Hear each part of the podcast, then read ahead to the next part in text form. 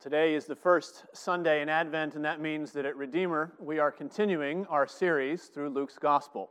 Uh, today in uh, Luke chapter 9. I'm glad some of you got that joke. Uh, Luke chapter 9. We are, by the way, going to break from our regularly scheduled programming in about two weeks. We're going to take time uh, to consider together the glory of the incarnation and the humility of Christ. Uh, but that will be in a few weeks. We have uh, a few more studies in Luke's Gospel yet to do. Uh, today, Lord willing, when the mic turns on, uh, we'll be completing Luke chapter 9.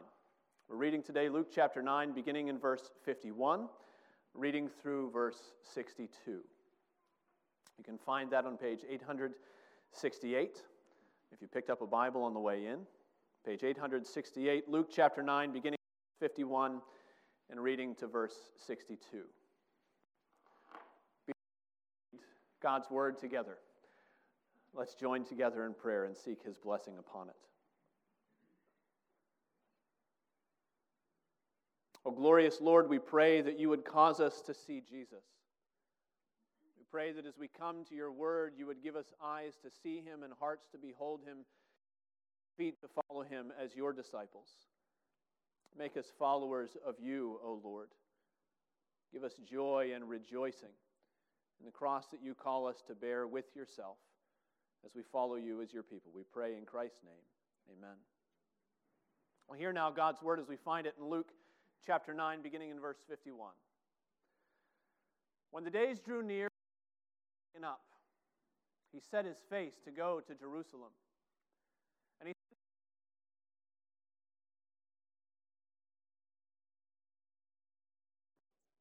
But the people did not receive him because his face was set toward Jerusalem. And when his disciples James and John saw it, they said, Lord, do you want us to tell fire to come down from heaven and consume them? He turned and rebuked them, and they went on to another village. As they were going along the road, someone said to him, I will follow you wherever you go. And Jesus said to him, Foxes have holes, and birds of the air have nests but the Son of Man has nowhere to lay his head. To another he said, Follow me. But he said, Lord, let me first go and bury my father. And Jesus said to him, Leave the dead to bury their own dead. But as for you, go and proclaim the kingdom of God. Yet another said, I will follow you, Lord, but let me first say farewell to those at my home. Jesus said to him, No one who puts his hand to the plow and looks back is fit for the kingdom of God. Thus far, the reading of God's holy and inerrant word. May he add a blessing to its reading and to its hearing today. Dietrich Bonhoeffer wrote that the cross is laid on every Christian. As we embark upon discipleship, we surrender ourselves to, un- to Christ in union with his death, he wrote. Thus it begins. The cross will end to an otherwise God fearing and happy life, but it meets us at the beginning of our communion with Jesus. When Christ calls a man, he bids him come and die. Over the last several weeks, we have seen through Luke's gospel, increasingly the shadow of Calvary is stretching itself over the landscape of Jesus' life. Today we come to a turning point in Luke's narrative. Jesus has set his face, it tells us in verse 51, set his face like flint to be the suffering Savior, the servant that Isaiah prophesied back in chapter 50. He set his face to go up to Jerusalem, up to the city that kills those prophets who are sent to it, who stones the ones who are sent to it. He set his face to pursue the suffering that will free his people from their sins. He's going up to the place where, uh, on the Mount of Transfiguration, Moses and Elijah have just said that Jesus will accomplish his exodus. And now, verse 51 speaks of that exodus as a time for him to be taken up. It's ascension language.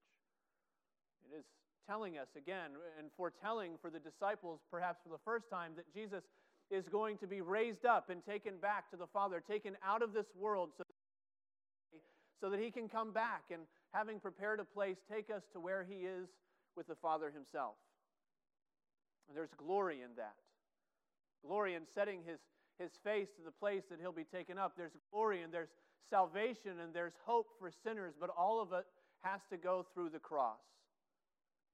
All of it has to go through the nails and the thorns. All of it has to come through rejection and suffering, and all of it has to go through Jerusalem. And so, for the next 10 chapters in Luke's narrative, that's what we see. His orderly account begins to follow Jesus on the road. Notice the connection between the two paragraphs that we read today that Jesus is going up, and on the road, they are following him. And that's what Luke is going to show us. Not necessarily always in a straight line, but consistently closer to that place that Jesus will give himself as a willing sacrifice outside the gates of the city. For the next 10 chapters, we're going to be following Jesus on the road to Jerusalem. And as he goes up, his disciples will be with him. They're going up to witness the cross that Christ will bear in their place. They're going up to learn and to feel the weight of their own cross of discipleship. That's what discipleship is. Is carrying our cross after Christ, as Bonhoeffer said, as Jesus himself said. In Luke chapter 14, verse 27, he'll say it again Whoever does not bear his own cross and come after me cannot be my disciple. There is no option, there is no exception. The cross is laid on every Christian. And today we're going to begin to contemplate some of the contours of the cross that is laid on disciples of Christ, those that would follow with him and walk after him. What does it look like? What does it mean for us to take on our own cross and share in Jesus' suffering? I think it means at least four things for disciples of Jesus. First, to take up our cross means that disciples must be willing to suffer rejection. Must be willing to suffer rejection. You notice that this is again showing up in Jesus' ministry. This seems to be the pattern of Jesus' ministry. You can remember all the way back to chapter 4 when Jesus began his public ministry. He preached his first public sermon in his hometown of Nazareth, and what happened? He was rejected. Spectacular fashion. They drug him to the edge of the town. They attempted to throw him off the cliff, and it's not as uh, as extreme here in Samaria, but it happens again. We're told that the people did not receive him. Now, there are uh, some reasons for this rejection, perhaps, in Samaria. Perhaps you remember that encounter in John chapter 4, where Jesus meets the Samaritan woman in a Samaritan town, where he's going, it seems, where very few Jews would would want to go, would allow themselves to travel through the Samaritan region. And he meets a woman there, and she is astonished that he talks to her. John tells us in, in chapter 4 the woman is amazed. She said to him, How is it that you, a Jew, ask for a drink from me, a woman of Samaria? And then John, the same, actually, the same John who wants to call down fire upon all these people, tells us, he adds his, his parenthetical explanation of Uh, of the relationship between Jews and Samaritans, he says, For Jews have no dealings with Samaritans. Actually, that feeling went both ways. Samaritans had no dealings with Jews, and in fact, the only thing perhaps that a Samaritan in this day hated more than a Jew was a Jew that was trying to get to Jerusalem. Now, if you set in your minds the geography of the Holy Land, you've got Galilee in the north and Judea in the south, where Jerusalem is, and smack in the middle is the region of Samaria. So, just as we read from Deuteronomy chapter 14 today, several times a year, three times a year at least, faithful Jews would make their pilgrimage from the north to the south to go up to Jerusalem, and they would have to pass through Samaria. And every time they did that, they were reminding the Samaritans of a religious disagreement. You can read about it. You read it in the Kings and in the Chronicles, the way that the Israelites in the time of the kings, before the first and the second exile of God's people, they, they began to intermingle with those that were there. They began to flirt with some of the idolatry of the people. Even when the Assyrians came in and took many of them away, they left some Jews there in Samaria, and the Jews that were left began to marry, and they began to mix not only their families, but their religion, just as God had warned them not to do. uh, that uh, the, uh, the Jews were taken away in the southern kingdom, it was already as good as done. They had abandoned in the north the worship of Yahweh in favor of some religion that was halfway between Judaism and paganism, halfway between Jerusalem and Damascus. And there is that, uh, that uh, discussion in fact, even the woman at the well brings it up to Jesus. That's her main point of contention. Our fathers say that here, Mount Gerizim, is where we ought to worship, but you say Jerusalem, and which is it? You see, it's still a raw nerve. And every time a Jew would pass through Samaria on their way to Jerusalem, it was reminding them of this religious difference. It was reminding them of their compromising past. As they went up to the true temple, where God had chosen to put his name, where he had put all of his promises, all of the peace of Zion that the people of God longed for. And every time a Jew went through Samaria, they were reminded of their compromising past. And so history records how violence periodically broke out against Jews who were traveling through these towns. So much so that by now most Jews did not travel through these towns, actually.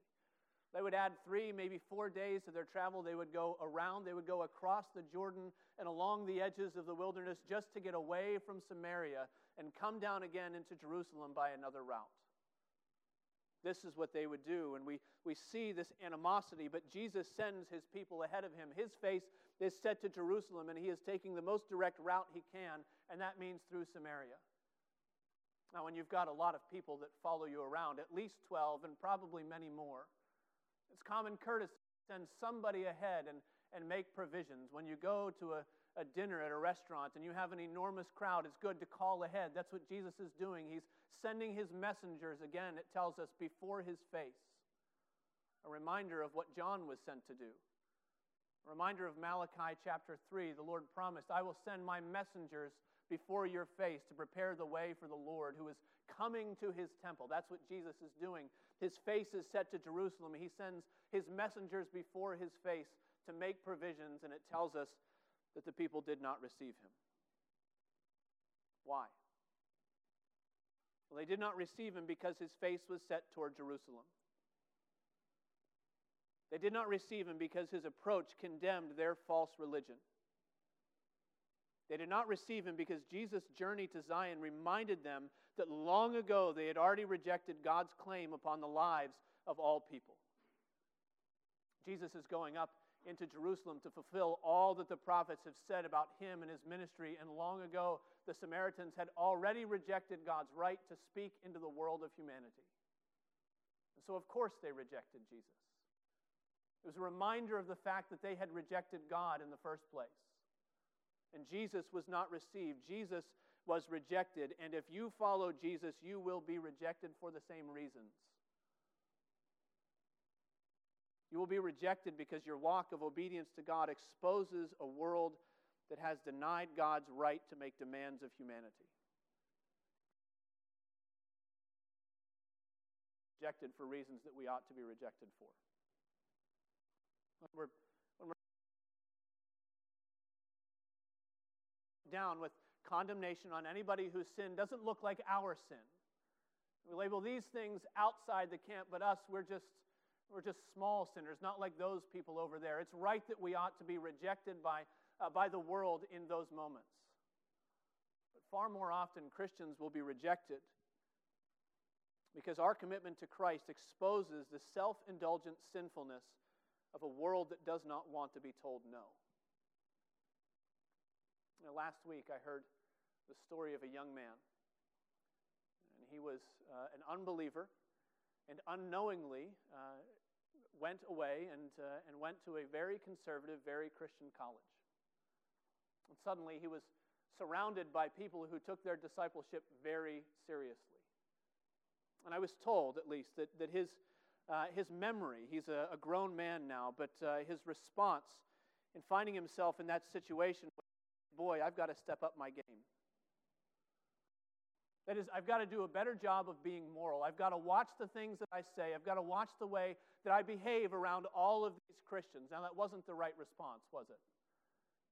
It was a sort of knee jerk legalism that hides in all of our hearts that when we're confronted with our own sin, when we see it in relief against righteousness of real discipleship, we realized something about ourselves. And, and nobody was preaching at this young man. Nobody was taking him aside and saying, you know, you ought to be living in a different way. He was simply seeing disciples, taking their discipleship seriously, and he said, I've got to do something different.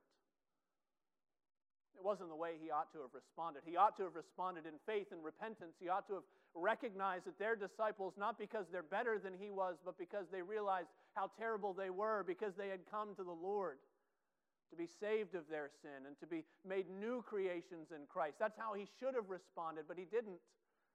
And so often, that's the way the world responds to disciples. They are exposed and they don't like it. And it doesn't matter if you're standing up and preaching a sermon, doesn't matter if you're simply walking in the way that the Lord has called you to and serving your family and living as a in the world and a good member of your church. It doesn't matter. Because so often the world rejects Christians because our discipleship exposes them in their unrighteousness. Not that we think well of ourselves because of these things, but it's just the way that it happens. And Jesus said, that you are the light of the world. Isn't it funny that he said the same thing about himself? And he went on to say, John chapter 3 everyone who does wicked things hates the light and does not come to the light lest his work should be exposed. No wonder the world rejected Christ. No wonder the world will reject you, disciples. I wonder if you face that rejection. I wonder if you've been rejected by your children, by your grown children who, who were raised in a household where they were taught the gospel and they went away and learned to swallow the lies of the world. And now, when you talk to them, they just roll their eyes. Oh, here we go again. And they don't want you to pray with them anymore, and they don't want you to give them counsel anymore, and they don't want to get too deep into going on in their lives because your commitment to Christ confrontation. I wonder if you've been rejected for Christ. I wonder if you've been rejected by your friends, young people.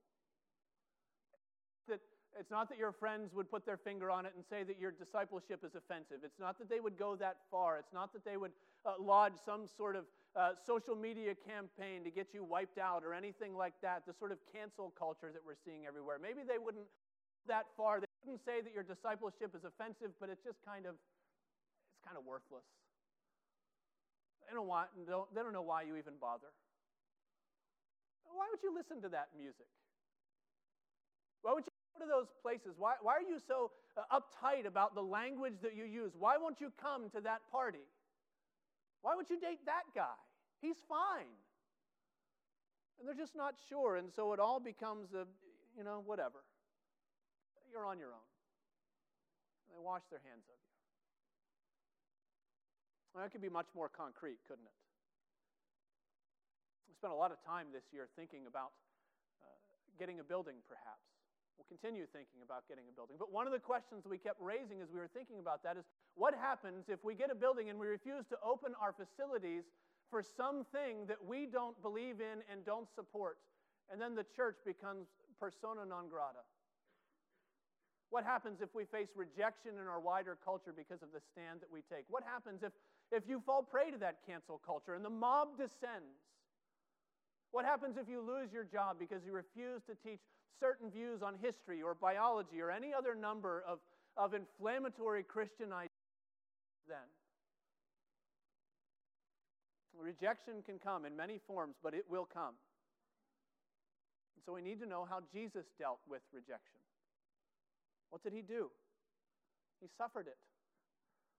That's it. There's no magic bullet. There, there's no, uh, well, here's the, here's the way you get around it. Here's the way that you can manipulate it. And no, he suffered. He endured it. He was rejected, and he said, okay, I'll be rejected. He didn't deal with it the way that some of his disciples did, at least not in his incarnation, not in the humility of his flesh. There's a day coming, and there is a day of reckoning, and that's what John and James wanted now. Those sons of thunder, they wanted to torch the whole town.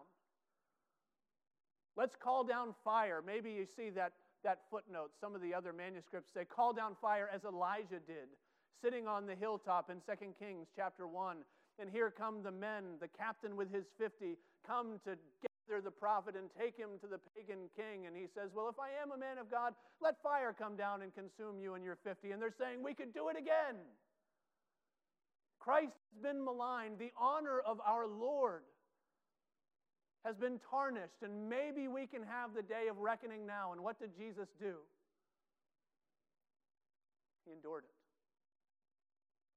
He rebuked his disciples and he went to another town. And that's it. He absorbed it. He suffered, just like we're called to do.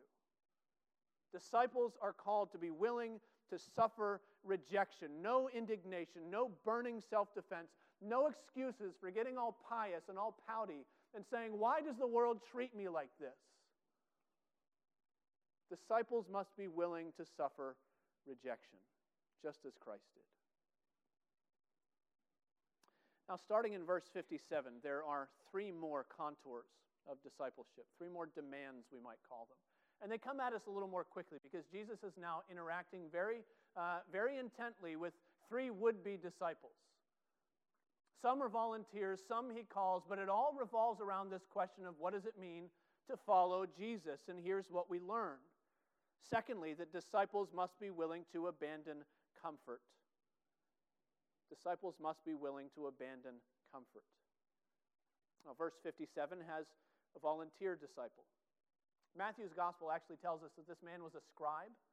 He's a very unlikely follower of Jesus. Of all the people that would respond to the gospel call, nobody thought that the scribes would respond, even though they knew the scriptures so very well. He was an unlikely follower, and yet he responds in the way that we wish all of our unsaved loved ones and our neighbors and our coworkers would respond Jesus, I will follow you wherever you go. You name the place, I'm there. You want to go to Jerusalem? I'm going to Jerusalem. You want to go back to Galilee? I'm going to Galilee. Over into the Gentile territory to proclaim the name of God? I'm there. I want to be wherever it is that you're setting up the center of your ministry so that I can be with you and I can see you reign on earth. That's what he's looking for, isn't it? And Jesus' answer is deflating. Foxes have holes, the birds of the air have nests, but the Son of Man has nowhere to lay his head. And it's true. Jesus went about and he slept on borrowed beds. He preached from borrowed boats. He was able to travel around the Judean countryside because there were women of means who ministered to him and to his followers, and they gave of themselves. Jesus was a recipient of ministry when he was here. Do you realize that? He was a recipient of hospitality because Jesus lived his ministry as a wanderer. The Son of Man, the one to whom uh, all nations and peoples and languages will give obedience, the King who owns the cattle on a thousand hills, he says, I have nowhere to lay my head. And it was true. And you can tell from Jesus' answer that what this man got wrong about discipleship is that he was thinking of it in terms of a destination. Jesus, I am willing to follow you wherever you lead me so that I can get to the place where I will be settled and I will be secure and I can enjoy the fruits of my suffering for your sake. And you put in the investment up front, and then there's always a return, isn't there? And that's what he's looking for. He's looking for the same thing that the apostles were looking for on the day that Christ ascended. Acts chapter 1, verse 6. The apostles are gathered around, and what's the question on their lips? Lord, will you at this time? Will you at this time restore the kingdom to Israel? Here we are. We've been through so much. We've been with you through thick and thin, Jesus. We were there for your ministry. We were there for your teaching. We were there for your death. We missed some of that, but we're back now. We were there. We saw your tomb, and we believe in you, and we're here. And maybe now is the time that you're going to plant the kingdom in a place that we can see it. Is now the time. And what's Jesus' response? Don't worry about the schedule. You keep going. Isn't that what he said to them? He said to them, It's not for you to know the times or the seasons the Father has fixed by his own authority. But you will receive power when the Holy Spirit has come upon you, and you will be my witnesses. That's where we are. But, but Judea as well as earth. This man comes to Jesus and says, I'll go wherever you want me to go. And I wonder if that's what he's signing up for. Discipleship to the ends of the earth. Discipleship with no expiration date. Discipleship without the satisfaction of being able to sit back and enjoy the fruits of your labor and see your work done. At least not in this life. You know what it is to have that family work day in the yard, don't you? It's wonderful. And the kids are there next to you and they're picking up sticks and you're, you're raking leaves, you're spreading mulch. It takes you half of a day hours and hours and hours just to mow the yard. And you do all the weed whacking around both sides of the fence, even on the neighbor's side, so they won't see it. And everything's trimmed and everything, it's really hard and it costs you calluses and sweat. But by 4.30, it's done. And it feels so good just to sit down grab a glass of lemonade and sit back and look at what you've done. And Jesus says discipleship in this life never gets to that point That's what he's saying. Discipleship in this life actually is more like a week after that workday. Because the grass has already grown back, hasn't it? And your dog has gone through and he's taken half of your mulch and he's tossed it on the patio. And you're thinking, I swear, if I find one more chipmunk hole, I'm getting a pet bobcat. That's what it feels like to be a disciple in this life. Ending work to do. Discipleship is about going and pressing and running and fighting. We are always struggling against the. We are always proclaiming the gospel to those who haven't heard. We are always praying for strength to keep walking by the Spirit with Jesus. Following Jesus is always an uphill climb. And Jesus wants this man, and he wants you to know that following him means forgetting the idea that in this life you can find a comfortable destination from which to admire. There is a destination, folks. We believe that. There is a Sabbath rest that the Lord is preparing for all of those who are His, but it's not yet. And in this life, we never get there. And so we need to abandon the idea that discipleship is someday, at some point, going to be pretty comfortable we can look back and say, that was hard, but I'm glad it's done.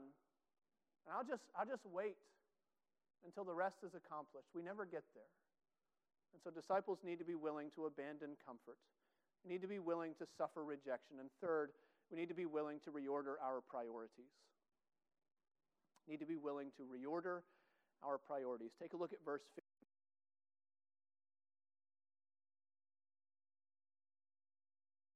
man who's been conscripted. He's been, he's been called. There is this direct command upon his life. Christ has laid claim to this man. Follow me, he says. And he raises what seems to us to be a very reasonable, rational objection. Yes, but. First, let me go home and bury my father. Now, there are two ways of understanding, at least two ways of understanding his request. One way is to think that it, it's all just what we see on the surface here, that his father is dead, perhaps has just died. He's just received word that his father has died.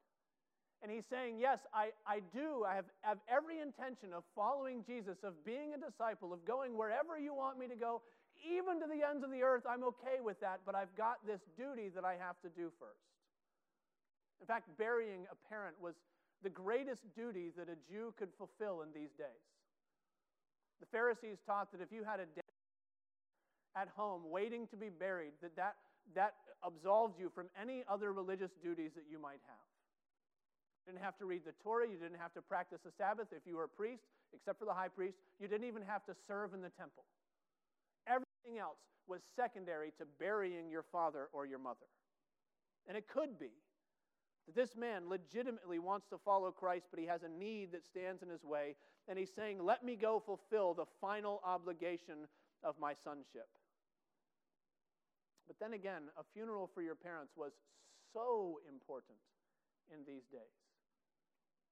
So important. There's almost no chance that if his father was actually dead, he would be there talking to Jesus. Jairus came when his daughter was on the point of death. And he came only because he thought maybe Jesus could do something about it. But once uh, the daughter had died, the, the people came and they said, Don't bother him anymore. You've got something to do at home, Jairus. Leave Jesus alone. You come back. The Jews would bury their dead bodies within 24 hours in this culture. It was hot. There were logistics to consider. And so, if this man's father had actually died, he would not have been talking to Jesus. Far better to think that what he's saying is not that his father is dead, but that he's just very old. And that's a legitimate need, too, isn't it? His father is in the twilight years of his life, and he reasons that if nobody else will care for him, he's the only one who can. And the discipleship can wait maybe a few more weeks, maybe a few more months, maybe a few more years until his work of mercy has been completed, and then he can come and follow Christ. If that's the case, we want to say, yeah, you, you actually have a pretty good argument, don't you? Scripture unequivocally tells us that we ought to honor our father and our mother.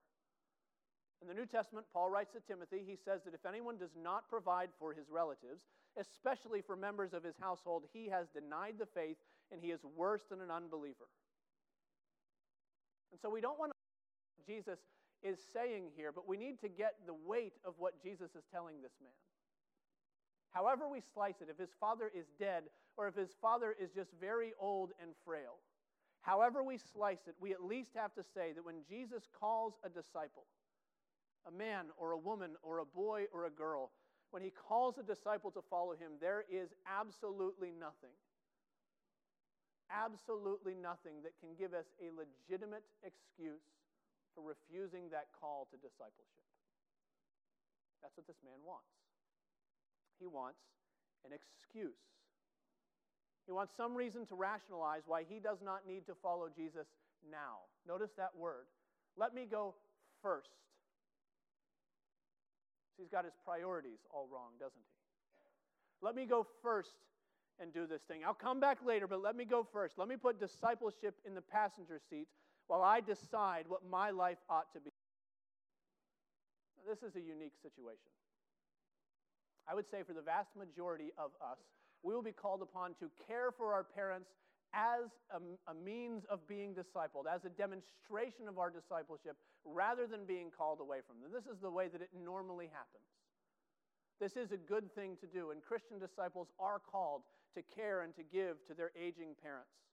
But the point of Jesus' response is clear. There is nothing in the dying world that ought to keep us from following Jesus. It doesn't matter how noble, how well intentioned our sense of duty might be to our family or to our nation or to being a good citizen in the world. It doesn't matter. All those things that we can lift up, that we can put in the place of, well, I, I can't be a disciple yet because I have to do this thing. There is nothing that ought to take priority over following Jesus. And if even those callings stand in the way of following Christ,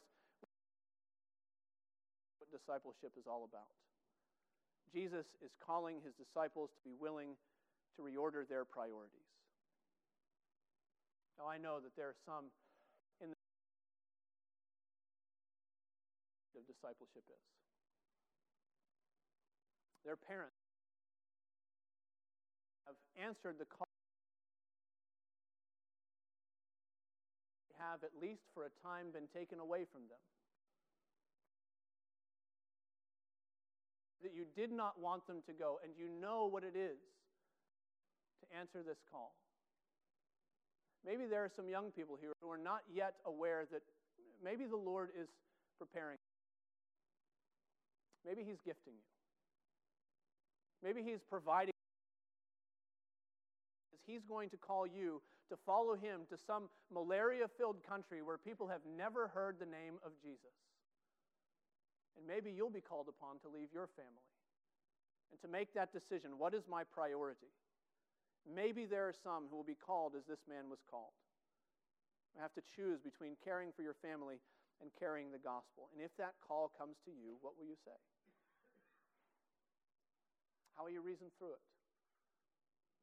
It's a godly duty to care for your family. It's a good thing. It's a, it's a discipleship thing in most cases to care for those who are near you, to deal with your priorities in this life. And yet we have to realize that Jesus is calling us to put the gospel first, to put following him first, ahead of anything else in our life that we're called to be willing to reorder our priorities. Now, lastly, Jesus is calling his disciples to fix their focus. Verse 61 there's another man who volunteers, isn't there? In fact, another man who, who seems like he has something to do first before he can follow. Somebody else with legitimate reason why he can't follow Jesus now. I'll be there in a minute, Jesus. Let me, let me go back. Let me kiss the kids on the forehead. Let me tell my wife I'm not going to be home for dinner. Let me set my affairs in order. Isn't that reasonable? Even Elisha got to do this. Elijah came and said, Follow me. And Elisha said, Well, let me, let me have a feast first. Let me go back and tell that I love them. Let me go back and break ties with my former life, and then I'll be there. And he did. He took the plow that he was working and he broke it, and he, and he took the oxen that he was using and he slaughtered them, and he made a complete break with his former life. But the problem is that that's not what this man wants to do, is it? He says he wants to go back and say farewell, but he doesn't want to say farewell in order to walk away. He wants to say farewell in order to say, maybe I'll see you soon. I've got to keep my options open. I don't want to burn too many bridges. And Jesus reveals that his disciples warning that Jesus gives him, verse 62. No one who puts his hand to the plow and looks back is fit for the kingdom of God. You know, today on, on those big out there where everything is flat for miles and miles, on those big farms, all of the, the plows and all of the tractors and all the combines are, are GPS guided. And so the farmer can get in the cab and he can plug in the coordinates, and the satellites do their work, and the computers do their work, and they keep every row perfectly straight and they maximize the field for optimal agricultural output. It's not how it happened in Jesus' day. In the rocky hills of the Judean wilderness, out in the countryside where they grow on the slopes, and all you had maybe two oxen, probably just one, and a wooden plow, and you would hitch your plow to your ox and you would grunt your way through a stony field. And the number one rule of plowing and farming was keep looking forward. Find a point fixed on the horizon and keep looking there as you're plowing the field because if you don't, if you begin to look backwards as you're trying to go forward, you find that your rows have more curve than a Sandy Koufax curveball. And if you don't know who Sandy Koufax is, Google him like I did. But that's what he's saying. He's saying what you need to do if you're going to put your hand to the plow is break with your former life. You need to be willing to fix your focus on the one you are following and the way that he is leading you. You need to be willing to go with him and to break with your former life. I thought about titling this last point We need to be willing to sever our relationships. I suppose it works. You see, the problem is that most of uh, most often the, the relationships that we think of are, are not the ones that we need to be thinking of. Because here's a man who uh, who says he wants to go back and say farewell to those who are at his home. That's okay. All right? It's okay to have an affinity for your family and to care for those who are at home. But there are some other relationships we need to be willing to get rid of in order to follow Jesus, in order to fix our focus on Him and the distractions of the world. Sometimes the relationships we need to break off are the, the ones that ought to have been gotten rid of a long time ago. That boyfriend that he's so cute and he's pretty nice. And you wonder, keep that. I could keep that relationship, I could keep that fling, and I could have my faith at the same time, even though trying to lead me in opposite directions. And sometimes young people, especially when they're, when they're pressed into a situation, you know, I've been, I've been single longer than I really want to be. Maybe I can just compromise. Maybe I can look backwards just a little bit. And Jesus says, no, you need to keep looking forward. You need to keep You need to keep looking to Him and promising uh, and waiting upon His promises. I think far more often the relationships we need to get rid of to fix our focus on Jesus or the relationships with our past sin. These are the things that haunt us, aren't they? Those things that we can still remember, and those, those secret sins we hide just deeply enough that nobody else can see them, but not so deeply enough that we don't take them out when we're all by ourselves and remember and savor the memory of, wasn't it wonderful when we did this? And you find yourself going back to those things and thinking about those places and remembering what you saw and remembering the rush of excitement that that sin brought you. Let's not be uh, deceiving ourselves this morning. Sin is exciting often. That's why we get hooked, because we enjoy it. I think Jesus would tell us today that if that's what we're doing, if we're trying to follow him by saying, maybe I'll, I'll hold on to this little thing over here, maybe I can follow Jesus while I'm looking behind me.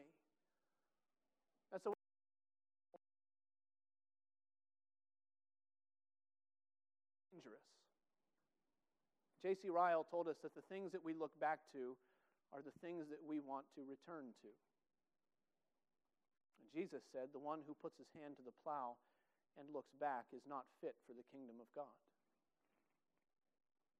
And so today, Jesus is calling us to fix our focus to set our eyes on Him, to walk with Jesus as He teaches us to carry the cross of discipleship.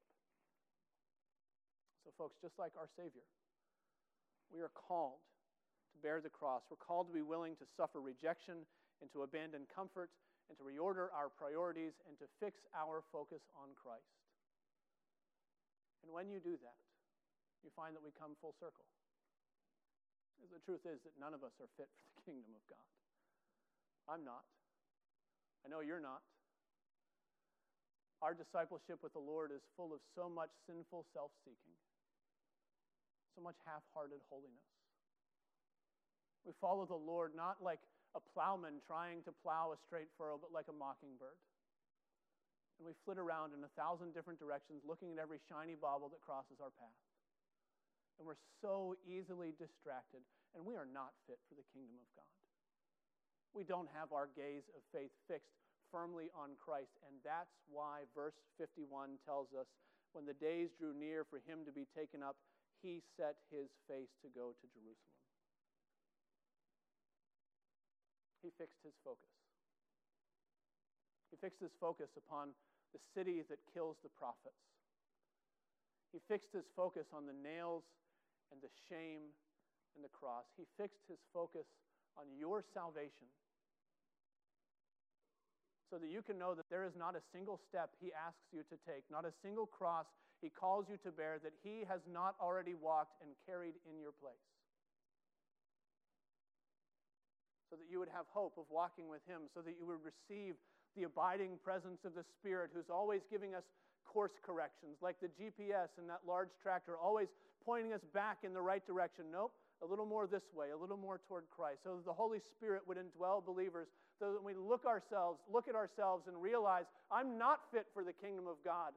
We remind ourselves again, we're reminded by the Spirit, that's right, you're not. And that's why he fixed his gaze for you. That's why he set his face like flint, to give himself as a sacrifice for sinners.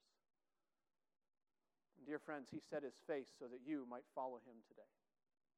I pray that that's true of you and true of me as we walk together as disciples with the Lord. Let's pray.